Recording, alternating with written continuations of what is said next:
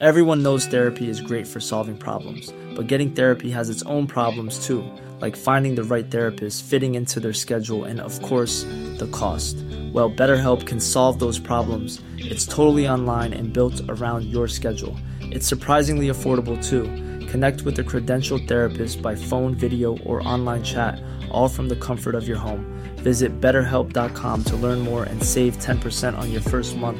That's BetterHelp, H E L P.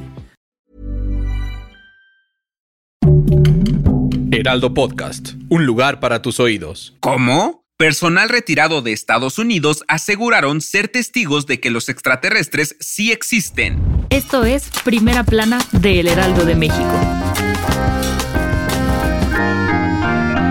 Entonces no era solo un rumor. El Congreso de Estados Unidos notificó la declaración de tres exoficiales que aseguran haber visto evidencias de extraterrestres en la Tierra y que el gobierno estadounidense no quiere que los habitantes de la zona se enteren. Testigos declararon en el Congreso de Estados Unidos que el país oculta un programa especializado en vida extraterrestre y objetos no identificados. Sin embargo, el Pentágono negó que esto sea cierto. Los exoficiales de la Fuerza Aérea de Estados Unidos aseguraron que el territorio americano tiene en su poder naves extraterrestres y productos biológicos, e incluso cadáveres de sus tripulantes, por lo que consideran que estos hallazgos representan una amenaza existencial para todos. El exmilitar de la Fuerza Aérea David Grush aseguró que las naves alienígenas se encuentran intactas y los miembros del comité de la Cámara Baja dijeron haber visto extraterrestres en la Tierra. De acuerdo con las declaraciones de los ex oficiales, los objetos no identificados son del tamaño de un campo de fútbol, además de que existen empresas privadas que han trabajado de manera secreta para el gobierno americano realizando estudios a los restos. El subcomité del Congreso solicitó al gobierno informar de la presencia de estos objetos, ya que los inquietó el escuchar diferentes declaraciones de ex trabajadores. Todos concuerdan en que hay presencia de extraterrestres y esto resulta una amenaza para el territorio. Si quieres estar bien informado sobre las elecciones del próximo año, no te pierdas la cobertura Ruta 2024 a través de todas las plataformas de El Heraldo de México. Escríbenos en los comentarios qué te parece este episodio.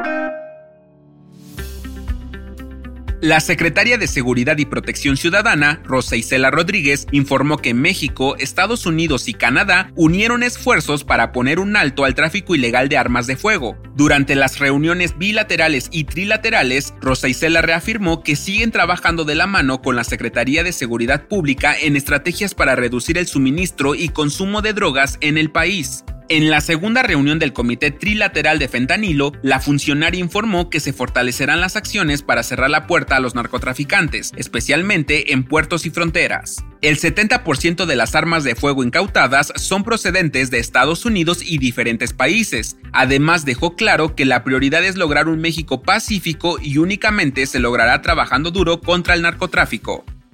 En otras noticias, María Fernanda Sánchez, estudiante mexicana desaparecida en Berlín, fue vista por última vez en el barrio Adlerhof. Su familia y amigos denunciaron su desaparición tras tener nula comunicación con ella. La Embajada de México en Alemania ya trabaja con las autoridades europeas para dar con su paradero. En noticias internacionales, este miércoles, Hunter Biden, hijo del presidente de Estados Unidos, Joe Biden, se declaró inocente de delitos fiscales y posesión de armas ante la justicia estadounidense. El acuerdo hecho por Hunter y fiscales sugería libertad condicional. Sin embargo, el convenio se vino abajo por dudas de la jueza. Y en los espectáculos, la cantante irlandesa Sinead O'Connor falleció este miércoles a sus 56 años. Por medio de un comunicado, la familia de la intérprete de Nothing Compares to You dio la noticia y pidieron privacidad y respeto por la pérdida. El dato que cambiará tu día.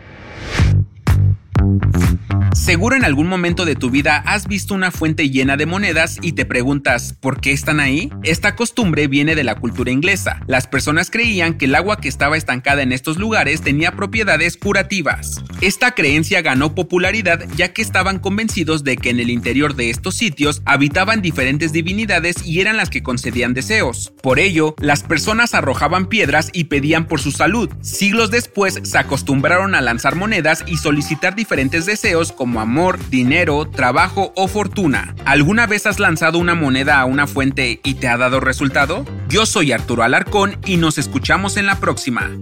Esto fue Primera Plana, un podcast del Heraldo de México. Encuentra nuestra Primera Plana en el periódico impreso, página web y ahora en podcast. Síguenos en Instagram y TikTok como El Heraldo Podcast y en Facebook, Twitter y YouTube como El Heraldo de México. Hasta mañana.